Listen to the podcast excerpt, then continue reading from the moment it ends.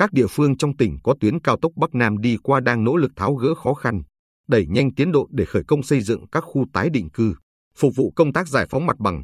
đảm bảo hoàn thành chậm nhất vào ngày 30 tháng 6 năm 2023. Do việc thực hiện còn chậm, những ngày qua lãnh đạo Ủy ban Nhân dân tỉnh liên tục kiểm tra đôn đốc. Suốt một năm triển khai dự án đường bộ cao tốc Bắc Nam phía Đông, giai đoạn 2021-2025, qua địa phận tỉnh Bình Định, Hoài Nhơn luôn là địa phương dẫn đầu trong công tác giải phóng mặt bằng. Nhưng giai đoạn triển khai xây dựng khu tái định cư thì lại chậm trễ.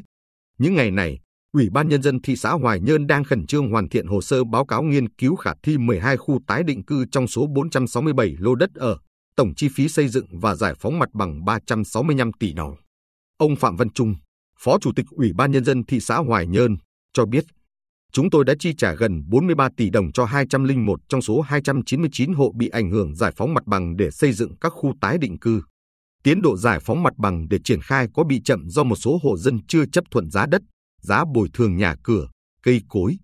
Chúng tôi đang dốc sức huy động toàn bộ hệ thống chính trị vào cuộc vận động người dân, dốc sức thực hiện công tác giải phóng mặt bằng để sớm chỉ định thầu xây dựng 12 khu tái định cư trước ngày 15 tháng 3. Nỗ lực phấn đấu hoàn thành tiến độ theo yêu cầu của Ủy ban Nhân dân tỉnh là xây dựng khu tái định cư, bàn giao cho người dân xây nhà trước ngày 30 tháng 6 năm 2023. Trong khi đó, theo ông Nguyễn Xuân Phong, Phó Chủ tịch Ủy ban Nhân dân huyện Hoài Ân, 8 khu tái định cư trong số 306 lô của huyện có mức đầu tư hơn 52 tỷ đồng, hiện đang chuẩn bị phê duyệt chỉ định thầu.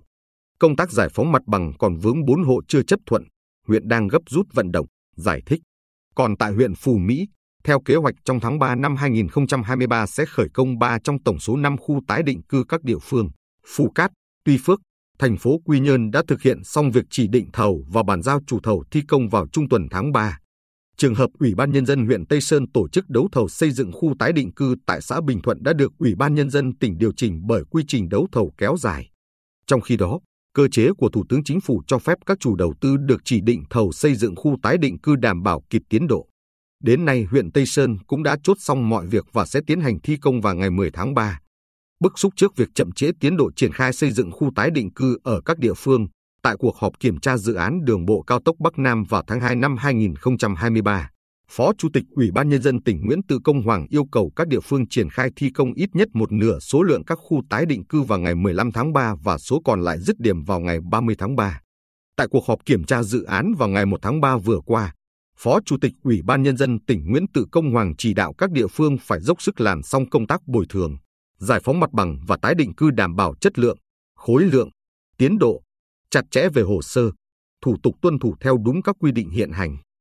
Hiện nay, hầu hết các hộ dân thuộc diện tái định cư dự án đã sẵn sàng di chuyển chỗ ở. Ông Hà Minh Văn, thôn An Lạc 1, xã Mỹ Hòa, huyện Phù Mỹ, cho biết gia đình gồm 7 người con đều thống nhất nhận tiền hỗ trợ đất lúa và chuyển nơi ở tại khu tái định cư mới ở địa phương.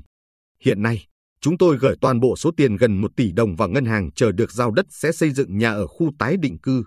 Ba mẹ tôi đã già ngoài 80 tuổi nên mong muốn nhận đất sớm để xây dựng nhà ở. Ủy ban Nhân dân tỉnh đã cho cơ chế. Khi đủ điều kiện bố trí tái định cư sẽ thực hiện đồng thời việc di chuyển chỗ ở với hoàn thiện các hạng mục hạ tầng còn lại. Ủy ban Nhân dân các huyện, thị xã tổ chức thẩm định phê duyệt phương án bố trí tái định cư, hoàn thiện các thủ tục cấp giấy chứng nhận quyền sử dụng đất cho các hộ dân ngay sau khi Ủy ban Nhân dân tỉnh quyết định giao đất để thực hiện các khu tái định cư.